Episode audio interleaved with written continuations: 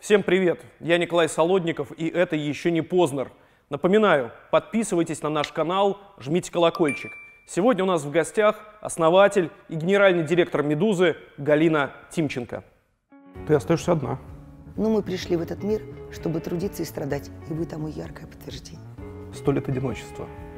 Ну, вы сможете без меня. Я точно знала, что я хочу быть редактором всегда. Когда мы вместе, в этом была какая-то такая магия. И как только я скажу, все будет понятно. Понятно.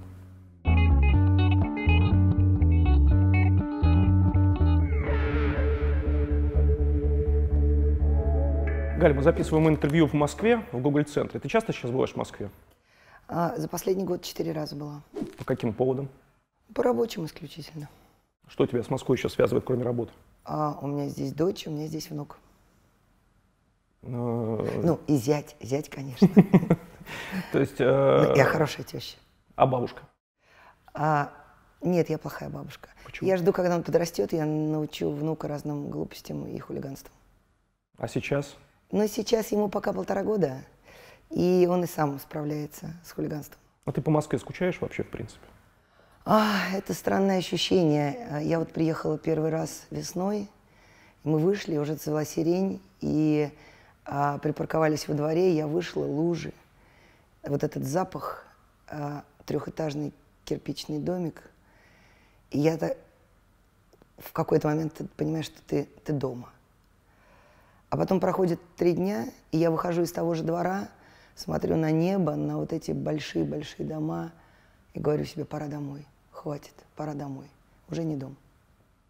А вот этот трехэтажный дом, это дом, в котором... э, Это моя дочь живет, они э, как-то очень удачно купили крошечную квартирку на самотеке. Там такие старые дома, это та Москва, которую я помню, люблю и знаю. А родилась ты в каком районе Москвы? Я родилась в Столешникове. У меня смешно, это я э, когда-то в юности у Дины Рубиной прочитала смешную считалку. Я живу в высотном доме, но в подвальном этаже. Вот это было про меня. Мы, э, я же родилась в Столешникове, но это была бывшая дворницкая, и мы жили в подвале. Волшебное было место. На Булгаков. выставке... Это нет, Булгаков. нет, на выставке Ильи Кабакова, который в будущее возьмут не всех, у него там есть такой арт-объект, шкаф, и внутри разные сокровища детские. А у меня был не шкаф, у меня была пещера, потому что окна стояли на земле, дальше был такой скат, потом огромный подоконник, окна заложили, а отец с той стороны, где подоконник, сделал мне дверку. И туда свалили старые шубы, и у меня там были такие же сокровища. И это была моя такая пещера, в которой жила только я. Там была, конечно, кукольная посуда, вот это все, мои книжки. Там включался отдельный свет с лампочкой. То есть у меня был такой свой волшебный мир. А, большая была комната? Это была комната или квартира? Нет, это сначала была коммуналка, а потом всех выселили, а нас нет. И мы остались в четырехкомнатной квартире с кладовкой, то есть почти в пятикомнатной. Ты, мама, папа? Я, мама, папа, бабушка и сестра. Понятно. Я прочитал, ну, собственно, в Вики- Википедии об этом написано о тебе, Ага. что мама была довольно-таки э, строгой женщиной. Э, Была сурового нрава. Нет, она была не сурового нрава, она была просто такой силы и витальности человек, что ей не приходилось делать ничего, чтобы все крутилось так, как она хочет.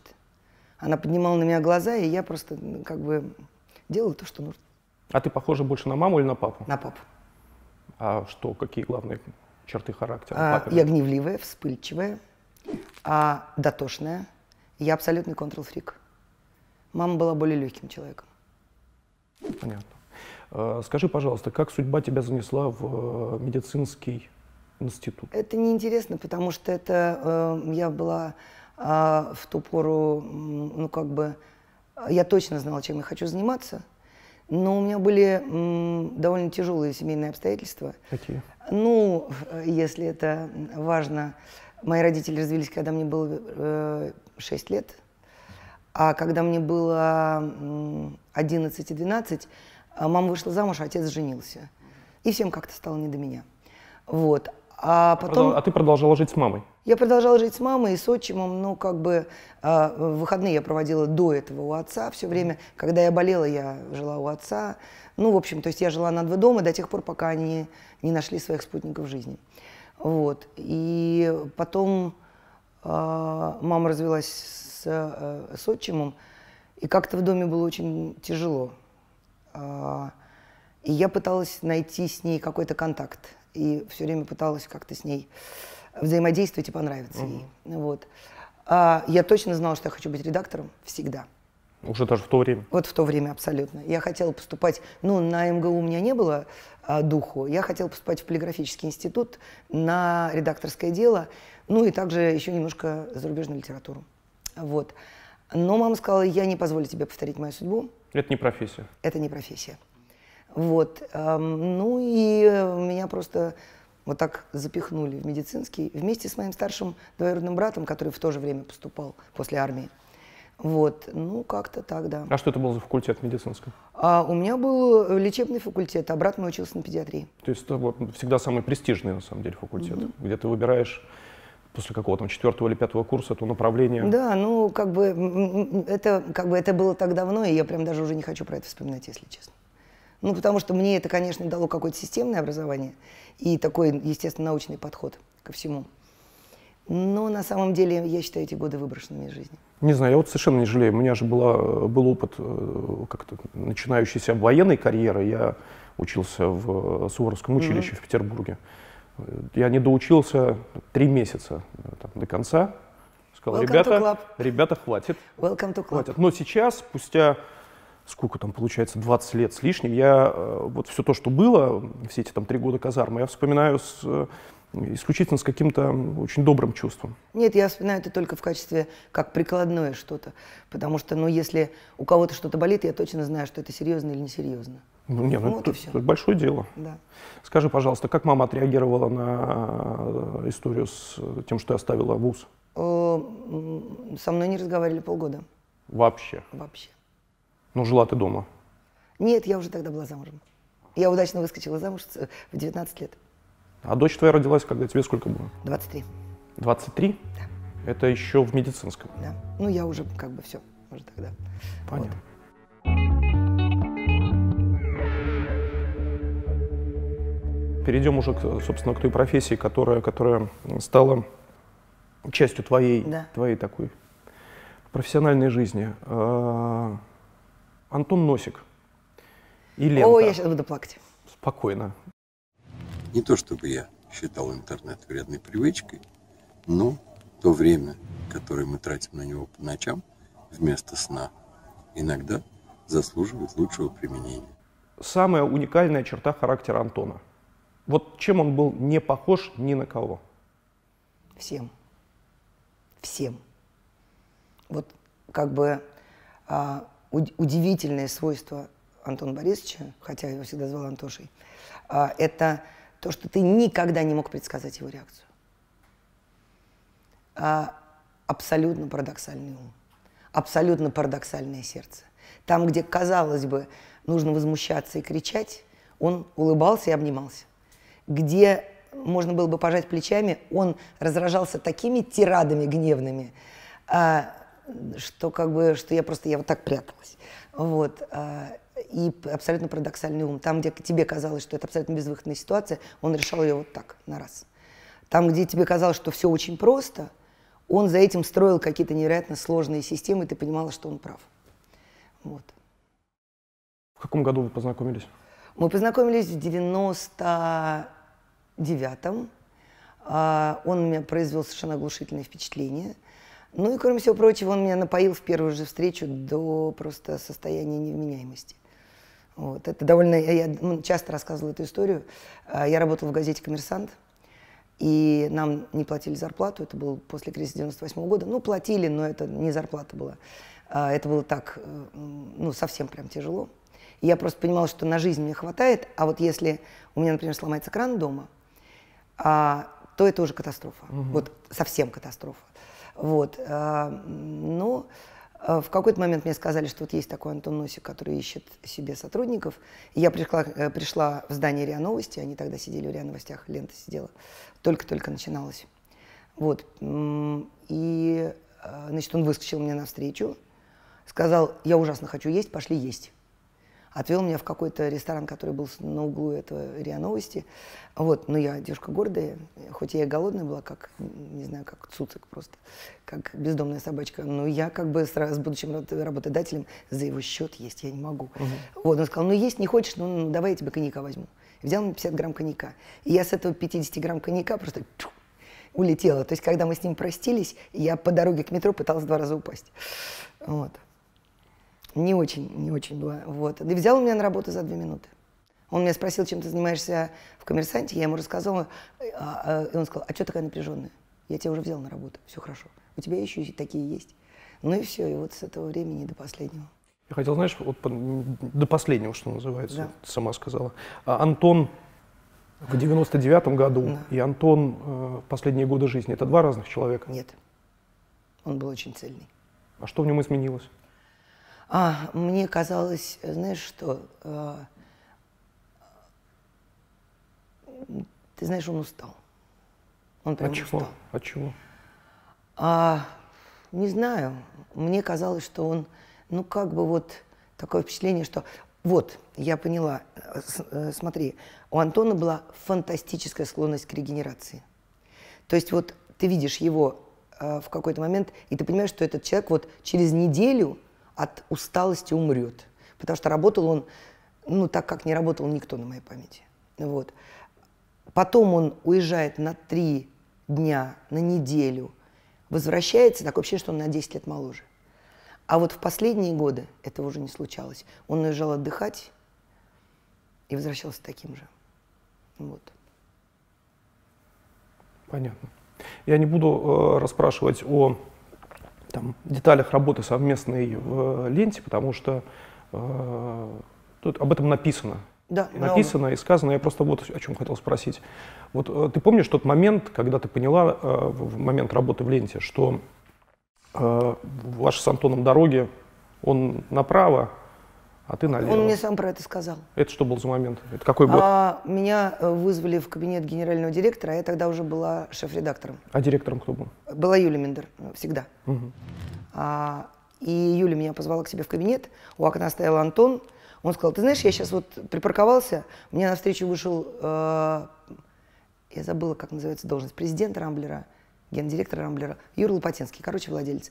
И он сказал, что я больше не работаю в Рамблере и в Ленте, а, поэтому вот вам пришлют нового директора. Вот. Я помню, что я дико орала, а, возмущалась. А, И здесь же, наверное, можно грубо говорить, я буду его цитировать. А, И я сказала, что, Антош, ты, у тебя есть социальная ответственность перед людьми, которых ты нанимал. Я не про себя, а ты вот только что нанял Сашу Плющева, еще у нас же Плющев тоже работал, еще некоторых людей, ты уходишь. А нам-то что делать? А, и Антон сказал такую смешную фразу, он сказал, ну вообще-то ты же знаешь, что я стартапер. Я же не знал, что ты встанешь с жопой в дверях и никого вперед ленты не пустишь. Я думал, ну год поработаем, разойдемся. Я же не знал, что так все будет. Ну, вы сможете без меня. Вот. Вот так. А как потом ваши отношения складывались? Ну, я обиделась. Потом он мне написал.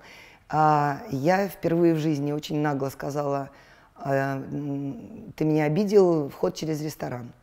А, через час открылась дверь, вошел носик с двумя гигантскими корзинами, в которых были фрукты, там вот эти колбасы, а во второй был алкоголь. И устроил вечеринку для всей ленты, и в том числе для, для- для меня. И мы с ним там до, до трех часов ночи сидели, разговаривали. Где про тебя, то, как жить дальше. где тебя застала новость о смерти Антона? А, это была такая история. Значит, у меня э, в Риге была выставка, посвященная юбилею очень хорошего художника Романа Суты. А, и э, куратор этой выставки пригласила меня в последний день, потому что я никогда не успеваю никуда. А, она меня пригласила провести экскурсию. И мы с ней прошли по выставке, посмотрели графику, посмотрели его керамику, посмотрели, он очень хороший был театральный художник.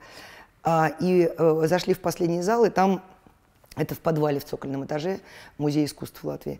И там как раз то, что она откры- отрыла в, доку- в документах в Грузии, он провел последние годы в Грузии, и там он был арестован и расстрелян. И она говорит, что вот э, удивительно, что он был очень невезучим человеком, но его любили лучшие женщины этого времени. И я говорю, да, какая ужасная судьба. Мы поднялись наверх, она взяла кофе, а я включила телефон, и у меня вот так выпало, ну, сначала пуш от «Медузы», а потом все сообщения. Вот, и все.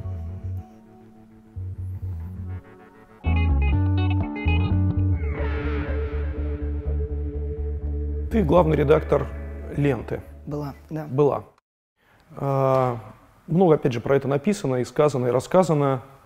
А, и все-таки а, есть теперь уже такой устоявшийся термин, да, УЖК, уникальный журналистский коллектив. И для обывателя, такого как я, например, совершенно человек, который никогда не, не работал там в журналистике, если мне говорят уникальный журналистский коллектив, я, у меня в голове там две лампочки, НТВ mm-hmm. и лента. А, лента, вот э, если тебя попросить назвать три признака главных уникальности коллектива ленты. Mm, я не знаю, найду ли я три, но э, первое это очень понятные правила, которым следуют все. А, работа прежде всего это какая-то такая удивительная история не только про работу, но и про толерантность, настоящую толерантность. Мы принимаем кого угодно, если ты хорошо работаешь. Потому что, вот как говорил еще один мой, к сожалению, покойный друг Саша Расторгуев, за хорошим специалистом всегда стоит хороший человек. Не бывает хорошего оператора без хорошего человека. Не бывает хорошего режиссера без хорошего человека. Не бывает хорошего журналиста без хорошего человека. И поэтому, если ты предельно честно относишься к своей работе, если ты понимаешь, что ты занимаешься делом своей жизни, а не просто пришел сюда комфортно провести время, то все остальное вообще не имеет значения. Пол, возраст, цвет кожи, вероисповедание, а, вес, а, не знаю, там, убеждения, все что угодно. В ленте работали все. То есть э, у меня были католики, которые уходили на Рождество. У меня были и, э, люди, которые... Э, Соблюдали шаббат?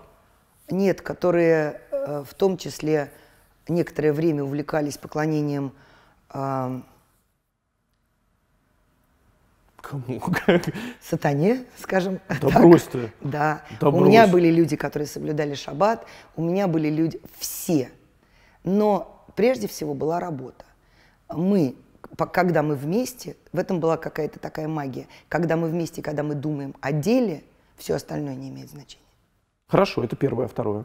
Или это все три? А, а это на самом деле все три, потому что, а, ну, может быть, еще второе, то, что а, мы постарались в ленте очень точно простроить а, отношения, а, рабоч... процессы рабочие. Всем было понятно, кто чем занимается и абсолютная прозрачность. А, очень смешно, что когда э, говорили, что в ленте никогда не было заказухи, я смеялась, потому что система была пристро... простроена так, что невозможно было поставить заказуху, потому что был общий доступ э, к системе публикации, и каждый появляющийся там текст видели все. И каждый мог спросить, а почему этот текст здесь появился. Невозможно было. Это было абсолютно Каждый имел право так спросить? Да, конечно. Да, конечно. Вот. Ну, у меня был, была история конфликта 2011 а, года с нашим владельцем, ну, не совсем владельцем, владельцем ленты был все-таки Владимир Потанин, а его представитель Рафаэль Павлович Акопов. А, у меня был с ним конфликт, он собирался меня увольнять в 2011 году угу. после протестов, да. А, но он просил меня снять один материал, и я сказала, что Рафаэль Павлович, не потому что я такая прям вот замечательная. Я как все, я умею играть в игры, я умею хитрить, я умею а, прятаться, я, умею, я трушу в конце концов. Ну, то есть все то же самое. Но я сказала, понимаете, в чем дело? Это же увидят все. У меня завтра не будет права войти в эту редакцию и сказать им, как жить, как работать. Подожди, он требовал снять или поставить? Снять. снять. А что снять. за материал? Это был материал «Карусель сломалась», про то, как фальсифицировались выборы. Это был первый большой материал, первое расследование, которое вообще было опубликовано в российских СМИ о подтасовках на выборах. Автором его был Илья Азар, специальный корреспондент. В целом, э, ну, мы с тобой общаемся часто и не да. в кадре и так далее. И когда ты вдруг вспоминаешь, я не знаю, при случае э, Акопова, угу. ты вспоминаешь его добрым словом. Всегда. Э, что за человек? Потому что я уверен, что для зрителей имя Рафаэль ну, Акопов не говорит ни о чем. А, да, Рафаэль Павлович А для медиа Акопов, он человек важный. Да, для медиа он человек важный. Рафаэль Павлович Акопов – это а, для меня Раф, а, удивительный совершенно медиа-менеджер, который а, вот когда он а, стал совладельцем, ну, то есть он стал представителем владельца в холдинге «Рамблер» и в «Ленте», он меня первый раз э, позвал э, к себе, мы пришли на ужин, в смысле, к нему. И он начал не с того, что хочет он, а он начал с того, что «Галя, расскажи мне, кто твои конкуренты. Расскажи мне, что это за поле». А потом я для него проводила курс молодого бойца. А я ему рассказывала, как устроено, как это, как то, как все. И даже когда в Рамблере менялось руководство, а, он каждому новому руководству говорил, это не трогать. Лента – это то, что есть, будет. Они умеют жить по своим правилам. Он понял наши правила, он принял наши правила. И, ну, он стоял стеной между мной и Кремлем очень долгое время. И, впрочем, оказался пророком. А в какой-то момент, когда он уже уходил, ну, он долго собирался уходить, он очень уже устал от этой работы, потому что у него был и Central Partnership, и интернет, и, э, ну, в общем, много-много медиа, которые входили в тогдашние потанинские активы. А он часто собирался, ну, то есть он долго собирался уходить, кажется, даже три раза пытался уходить, я уже сбилась со счета. Но когда он уже уходил, и мы с ним прощались, он сказал, а я ухожу, тебя сожрут. Будь к этому готов. А сейчас он чем занимается? Я не знаю, он, мне кажется, что ничем. Мне кажется, что он э, живет своей частной жизнью. У него трое детей, у него ну, какая-то своя жизнь. А ты сказала между тобой и Кремлем. Ну, Кремль это, опять же, там, это не обезличенная совершенно, да, как бы история. Нет, это какие-то конкретные люди, которые занимались тем, что курировали да. большие серьезные медиа. Что да. это за люди тогда были? Ну, это был Алексей Алексеевич Громов, конечно. В одном лице? Ну, немножко Наталья Тимакова. Про Громова э, все знают только вот Громов. Громов периодически возникает в каких-то... А ты его видел? Ну, то есть сколько, сколько раз ты с ним встречалась так, лицом к лицу? Пять, шесть, как-то так. Ну, меньше десяти. Надо точно. пояснить просто, что и до сегодняшнего дня это заместитель руководителя администрации президента, который занимается в том числе тем, что курирует средства массовой всегда, информации всегда в России с момента да. прихода на эту должность да. и до сегодняшнего всегда дня. Курирую. Что это за человек вообще? А, я э, далека от того, чтобы представлять его злом воплоти. Это э, человек, который играет по правилам. А правила он пишет? Не всегда. Правила согласуются. А кто еще? С кем? Ну, например, и со мной это было интересно. Я не знаю, думаю, что я могу уже это сейчас сказать. Потому что, когда мы с ним познакомились, э, это было в каком-то 2000, боюсь соврать, восьмом, что-то вроде девятом десятом, не помню. А когда мы с ним познакомились, он эм, попытался меня продавить с первой секунды. Когда не получилось, мы пожали друг другу руки. Ну, продавить что это? Что ты имеешь в виду? Ну, я вошла к нему в кабинет, а он пригласил меня сесть и закурить. Он курил в кабинете, тогда везде все курили. А, и сказал, ну что, закрываю ленту. Вот так, первая встреча первая встреча. Я сказала, только давайте прямо сейчас, я от вас так устала, что я прямо отсюда поеду в аэропорт. Отдохнуть мне надо. Давайте только прямо сейчас и погромче. Потом посмотрите, что будет. Угу. Он сказал, ну ладно, ладно, все. Ну, такая проверка на, на устойчивость. Ну, а потом был абсолютно нормальный деловой разговор. Без, э, без фиги в кармане. Ну а что это за человек как человек? Я не знаю, честно говоря. Я знаю, что однажды он мне помог очень сильно. Расскажи. Потому что все, ну, обычно мы а, же Однажды он помог мне очень сильно, и я не брошу в него камень. Никогда. Ну, в смысле, я все понимаю про него, я все понимаю про правила игры, я все понимаю, что это довольно... А, сейчас будет... А, некоторая часть моих коллег меня сильно осудит, но я не живу в черно-белом мире, угу. как бы кому ни казалось. Значит, когда на, у шахты Приразломная было захвачено судно «Гринпис», и под арест попали все сотрудники «Гринпис» и мой фотограф Денис Синяков, а Громов, насколько я понимаю, сделал все возможное для того, чтобы Денис как можно скорее был освобожден. Хотя мог бы этого не делать. Мог бы этого не делать. А зачем ты сделал? Я попросил. А он сразу И к его, к его чести он ничего не попросил взамен. Никогда. Угу. Ну, я как бы сказал, что парень мой, снимал вот это, снимал вот это, вот это материалы. Вообще-то у него есть жена и трехлетний сын Вася. И мне им в глаза смотреть. Вот. Мог бы не делать, но сделал. Спасибо. Вот. Ты помнишь момент, когда впервые на, на горизонте твоей жизни возник, возникла фигура Александра Мамута? Я очень хорошо это помню. Что это? А, это был, э, кажется, начало лета. Кажется, это был июнь 2013 года. А весь Рамблер позвали на стрелку знакомиться с новым главой компании.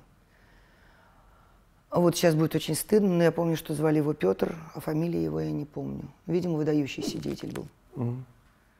А, Петр представил нам очень яркую, очень красивую презентацию о том, какой, какой великой компанией станет Рамблер. После чего руководство всех медиа, входящих в Рамблер, пригласили на отдельную встречу. И там можно было задавать Петру вопросы. И там в углу сидел Александр Леонидович Мамут. Часть людей была настроена резко против, потому что презентация была очень яркой, но довольно бессмысленной.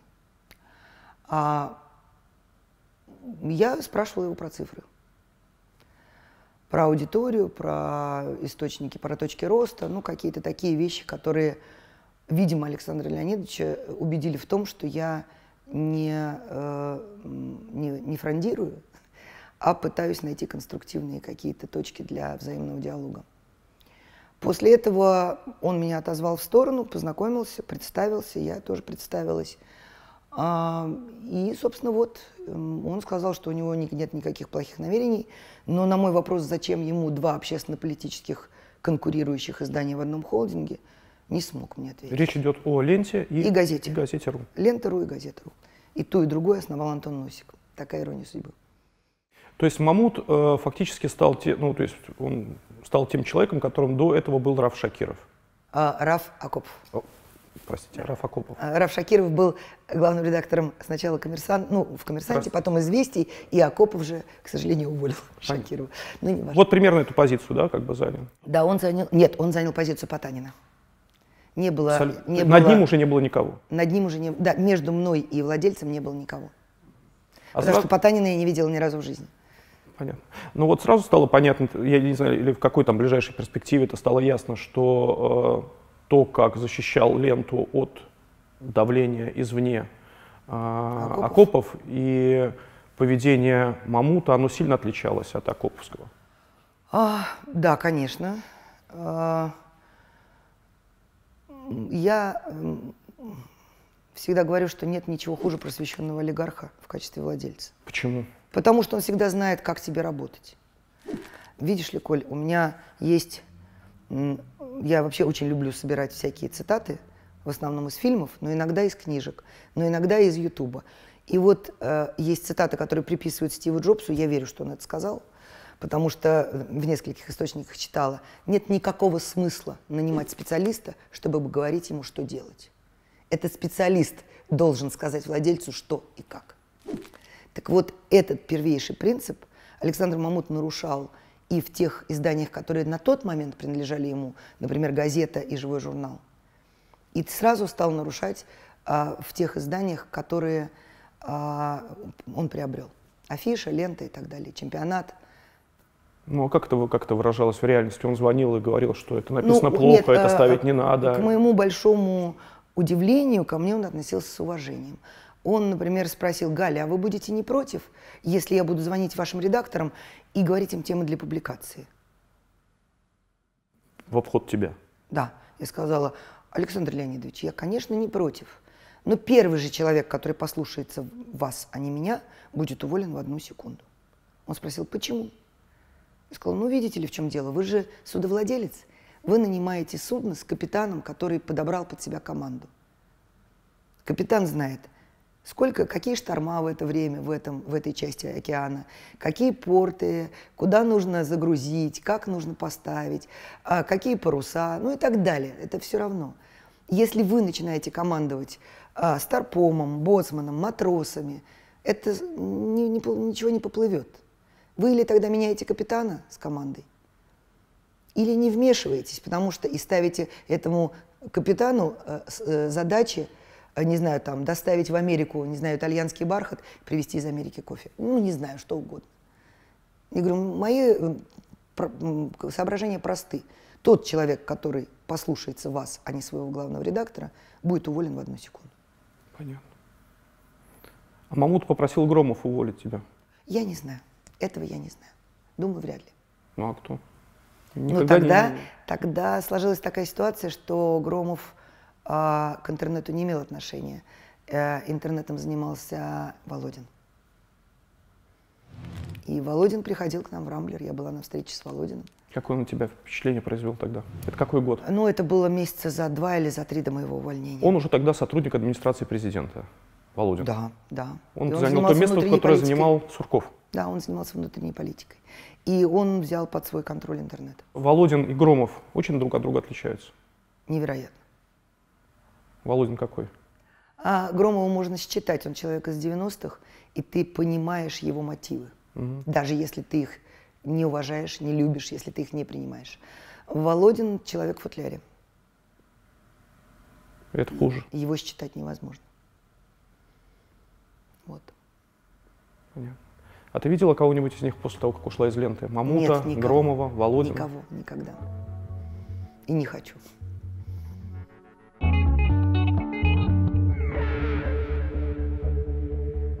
Переезжаем в Ригу.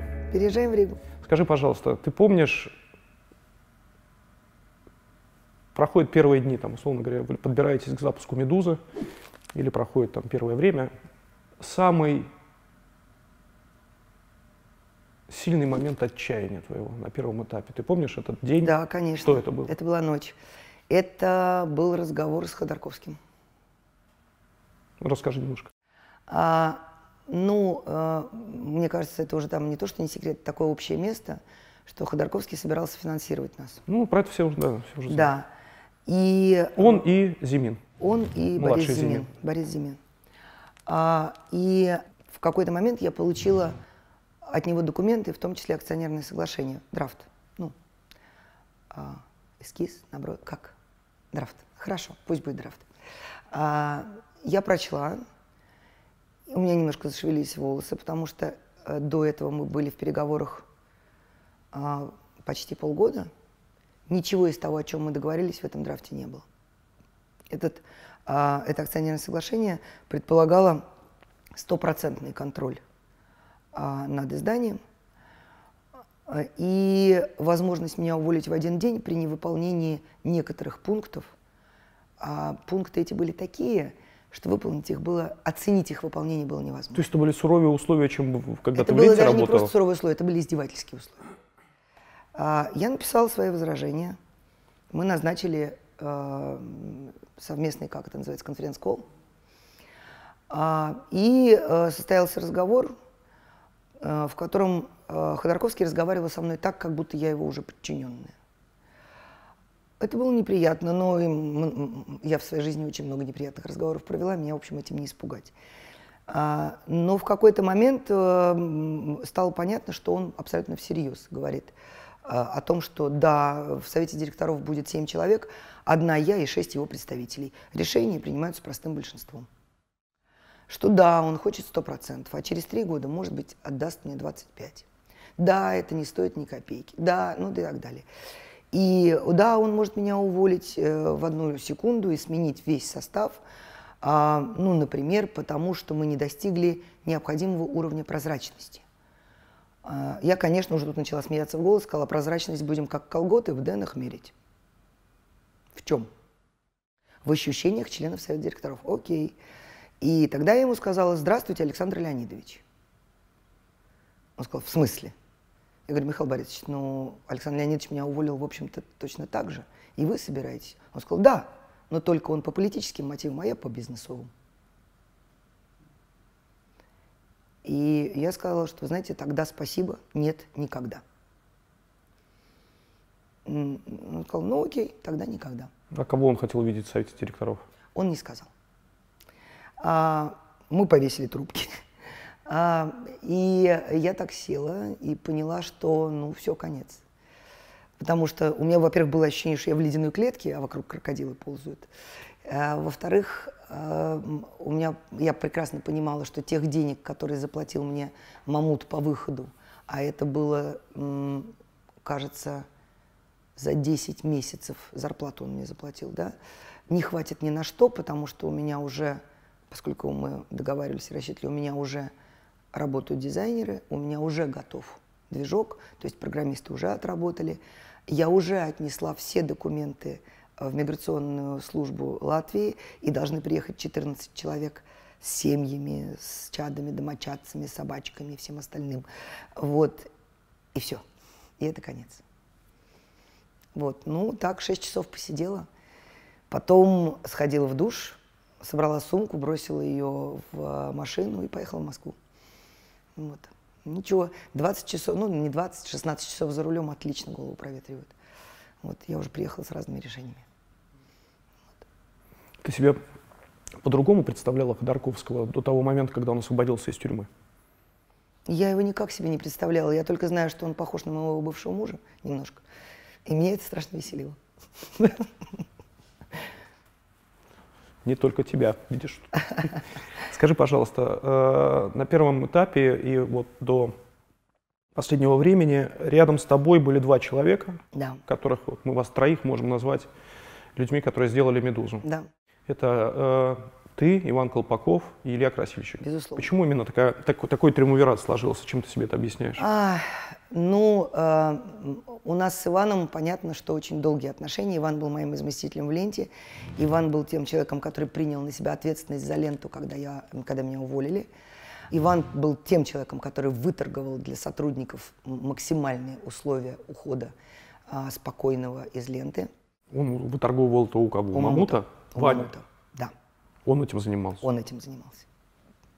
Вот.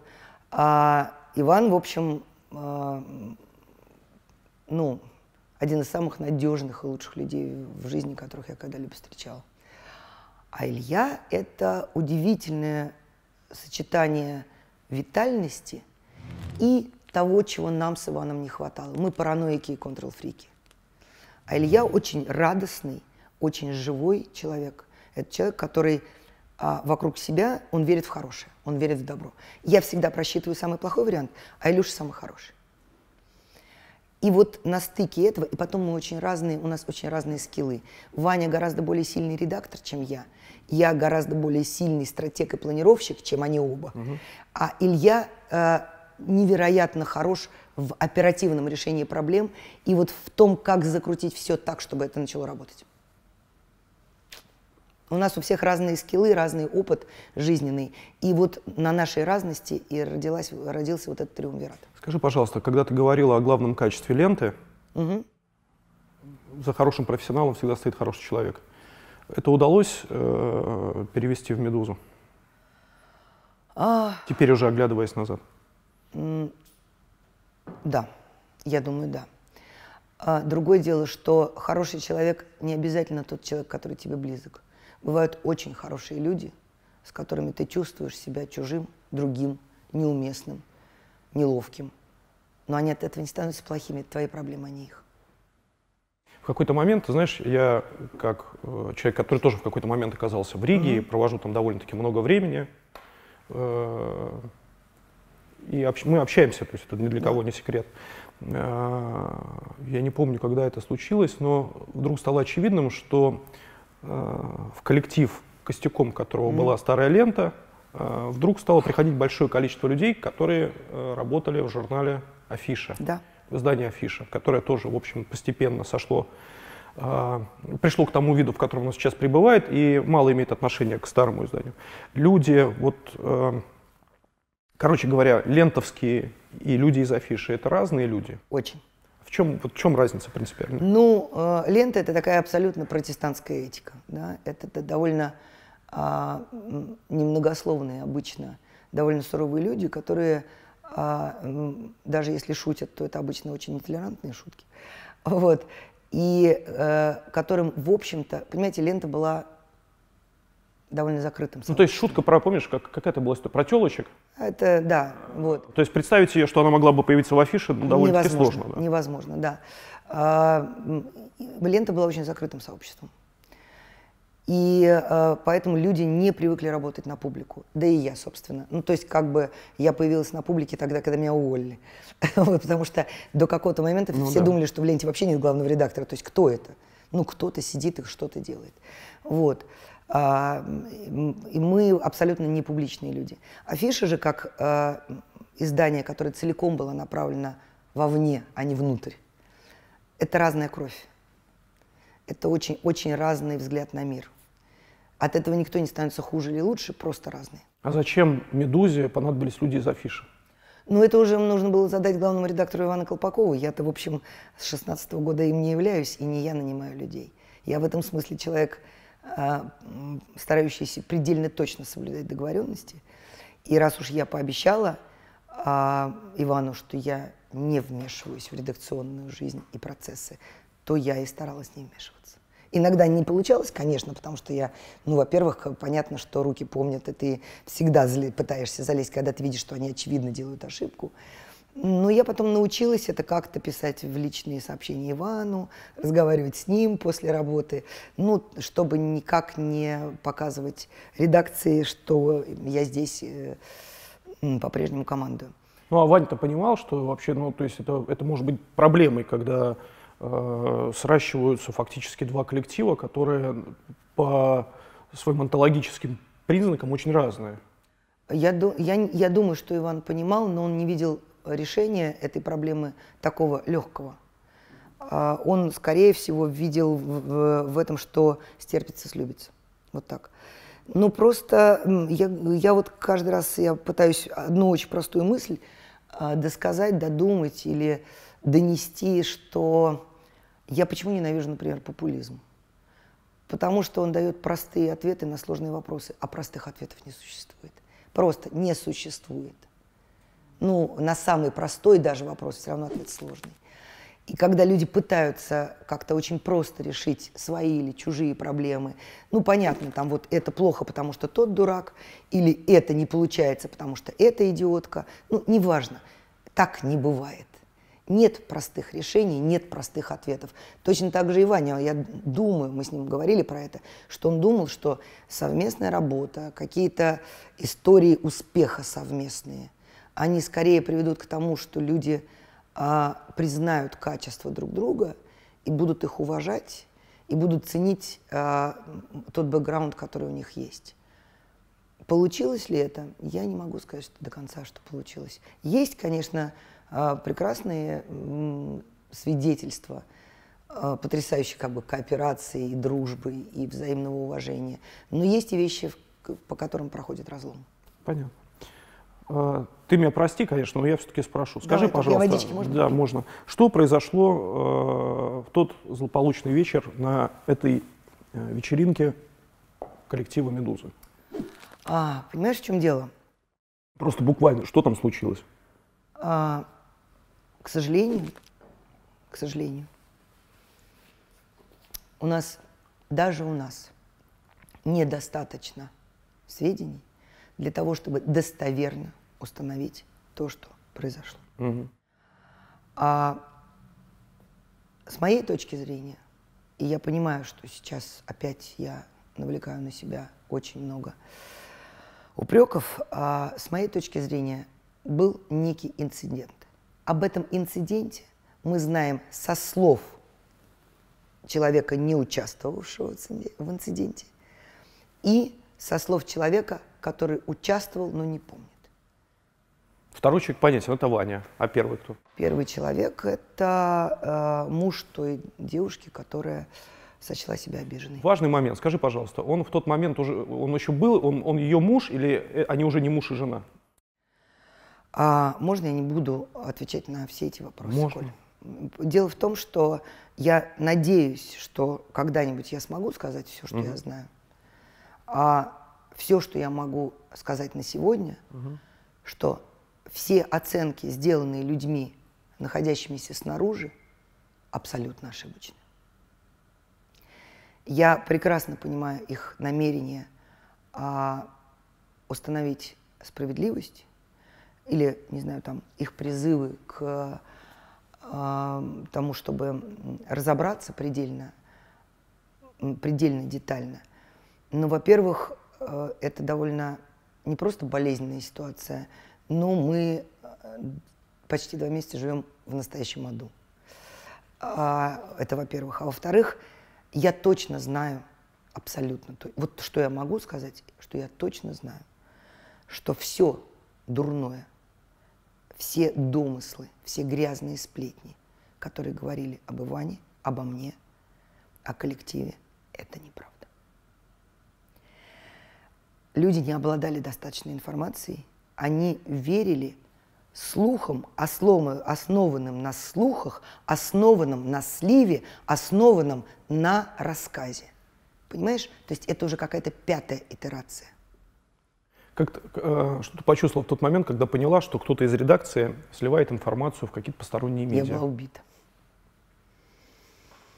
Честно. Никогда. Понимаешь, а, за 15 лет работы в ленте ни одного слова наружу. Ни одного. Никто не мог похвастаться тем, что знает, о чем говорится внутри ленты. В этом случае а, тот человек, который это делает, он это делал преднамеренно, потому что сливов был не один. А зачем он это сделал? Сливов было пять. А зачем? Ну, с моей точки зрения, это личная ненависть. К Ване? Может быть, ко мне. К тебе? Может быть, ко мне. Скорее ко мне. Иван все-таки, э, а, я думаю, что я его не обижу, но Иван все-таки не вызывает э, так много отрицательных чувств, как Понятно. вызываю я. Поскольку, ну, э, я, я не, может быть, я слишком э, серьезно о себе думаю, но на сегодняшний момент я, пожалуй, поспорю за первое место самого ненавидимого человека в русском интернете. Понятно. А ты знаешь, кто это? Я догадываюсь, у меня есть все косвенные улики, но прямых улик у меня нет. Он продолжает, этот человек, он или она, продолжает работать в «Медузе»? Я не буду говорить. Я знаю, потому что, ну, как бы я знаю, э, что и как только я скажу, все будет понятно. Понятно. Мы это записываем интервью э, за день до того, как, э, видимо, Илья Красильщик объявит о том, что он э, уходит из «Медузы». Да, мне переслали его письмо. В пятницу он в час дня хочет э, объявить о том, что он больше не издатель «Медузы». Ты остаешься одна из ну, того триумвирата, который стоял? На самом деле нет. Когда уходил Иван, а, его условием было, я был и остаюсь основателем «Медузы», и я буду помогать тебе всем, чем смогу. Поэтому на самом деле мы остаемся вдвоем. Может со временем появиться такая, такой вариант или такая возможность, что Ваня формально вернется в редакцию «Медузы»? Нет. Почему? Ну, я верю ему, он так мне сказал.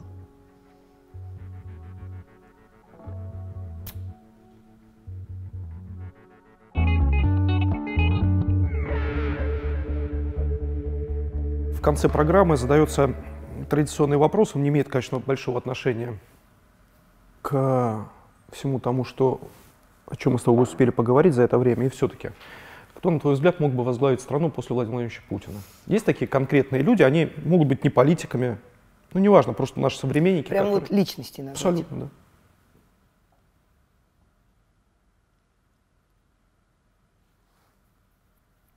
Ух ты, меня задачил-то как. Я не была готова. Я же, я же смотрю программы. Я же, я же помню про а этот глав, вопрос. А главного и не заметил. А главного, как всегда, слона-то я не приметил. А, есть ли такие люди? Да. Ну? Ну, если э, э, говорить э, не, не мечтать, не гипотетически, а если исходить из э, расстановки э, из, из тех людей, которых я знаю, я точно знаю, что с этим справится Собянин. Я точно знаю, что с этим справится Козак. Я думаю, что Медведева рано списали. Ну, пожалуй, так. А из этих троих кто тебе более симпатичен? Козак. Козак? Да. Я видела, как он работал на Олимпиаде в Сочи. Я была там два раза. А, мне это понравилось.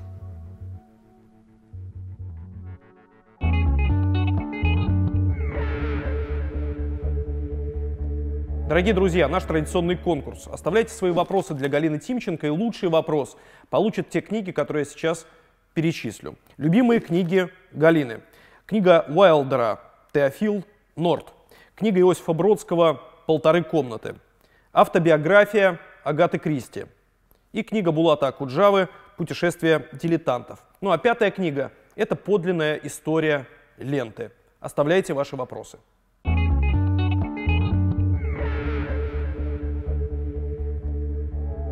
Наша рубрика постоянная «Русское поле экспериментов». Вау. Подведем итог разговору, заглянем в будущее. Книга Егора Летова. Мгм. Открываем на любой странице. Коль, ну ты же И- знаешь, да? Поясни.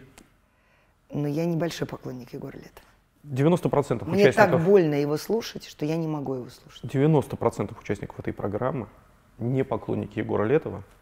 А в итоге оказывается, что э, А еще у меня очень, у меня железный палец, невезучая рука. Я никогда не открываю на нужной странице. Открой сам. гаданем. Ну нет, ну я не Открой могу. сам. Ну хорошо, поехали. Давай. Первые восемь строчек. А слева, справа? Знаешь, какое на- название, Галя? «Сто лет одиночества».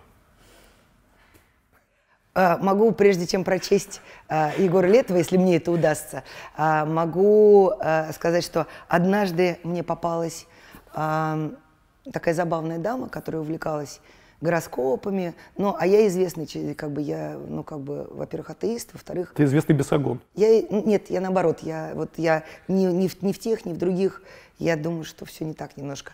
И вот это во все я не верю. Но она, мне, она на меня посмотрела и сказала, Галя, всем хочется роз и шампанского. Но мы пришли в этот мир, чтобы трудиться и страдать, и вы тому яркое подтверждение. Так, только я сниму очки, потому что я уже старая и слепая. Давай. Так, сто лет одиночества. А, что, все читать? Восемь строчек. А? Восемь строчек Восемь первых. строчек. А, и будет целебный хлеб, словно нипочем, словно многоточие, и напроломное лето мое, однофамильное, одноименное, губы в трубочку, нить в иголочку, не жизнь, а сорочинская ярмарка. Спасибо тебе огромное. Спасибо. Тебе спасибо.